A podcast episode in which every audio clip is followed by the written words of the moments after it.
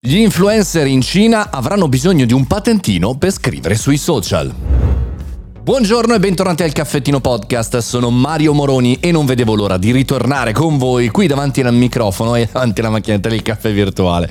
Viene da ridere perché lo sto dicendo da così tante puntate e ormai mi sembra di essere insieme davanti alla macchinetta del caffè. Ma ci siamo, ci siamo qui fisicamente ogni mattina alle ore 7.30, nuova puntata. Oggi parliamo di Cina e di influencer, un qualche cosa che secondo me potrebbe forse accadere anche in Europa e negli Stati Uniti, ma andiamo a capire che cos'è e perché perché e anche possibili danni. I content creator che si occupano, parlano di medicina, finanza o legge saranno obbligati a mostrare attraverso un sistema eh, tecnico una sorta di patentino. È, è, il nuovo codice di condotta per l'influencer online emesso dall'amministrazione nazionale per la televisione e la radio. Insomma, sappiamo bene che la Cina anche negli ultimi tempi eh, stava modificando e filtrando queste attività. Per esempio, l'estate scorsa aveva vietato ai minori di 16 anni di giocare per più di tre ore al giorno ai videogame e cerca con questa nuova eh, modificazione del codice anche di distruggere la disinformazione. Lo so cosa state pensando, ci vorrebbe anche qui in Italia e in generale in Europa in Occidente.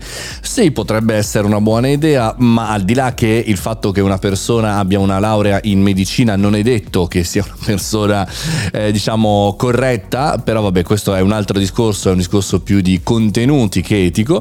Ci sta, insomma, una presa di posizione del governo cinese, che però tuttavia, come abbiamo visto in questi ultimi anni, ha spesso limitato la eh, possibilità di comunicare parlare e la libertà di parola.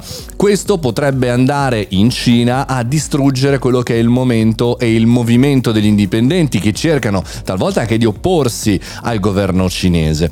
E quindi quel contesto lì, quello cinese, direi che non è il nostro contesto europeo, ci mettiamo la mano sul fuoco. E poi la modalità, la modalità di questo nuovo regolamento porta le persone prima eh, di fare live streaming, quindi prima di parlare, di eh, far vedere, esibire, pubblicare il proprio eh, certificato di diciamo, specializzazione, diploma, laurea che sia.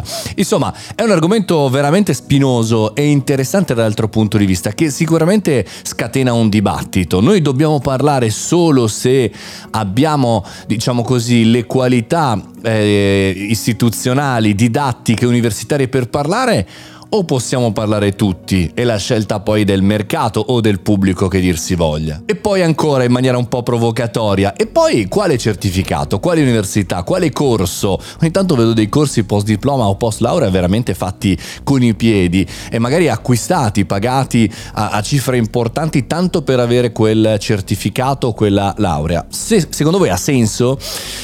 Anche questo è un dibattito impossibile da governare. La certificazione, il bollino blu, secondo me non è la soluzione. Però forse è una soluzione per quanto riguarda la Cina, dove la libertà di parola non è così scontata. Fatemi sapere cosa ne pensate sul canale Telegram Mario Moroni Canale per non perdervi nessuna notifica e scrivetemi anche su LinkedIn Mario Moroni mi aggiungete, mi seguite o anche su Instagram Mario Moroni, sempre lì, sempre pronti. Noi ci sentiamo domani mattina, fatemi sapere cosa ne pensate, se anche voi volete avere il bollino blu del certificato per poter parlare sui social. Io intanto vado col podcast, comunque, comunque sia. Buona giornata.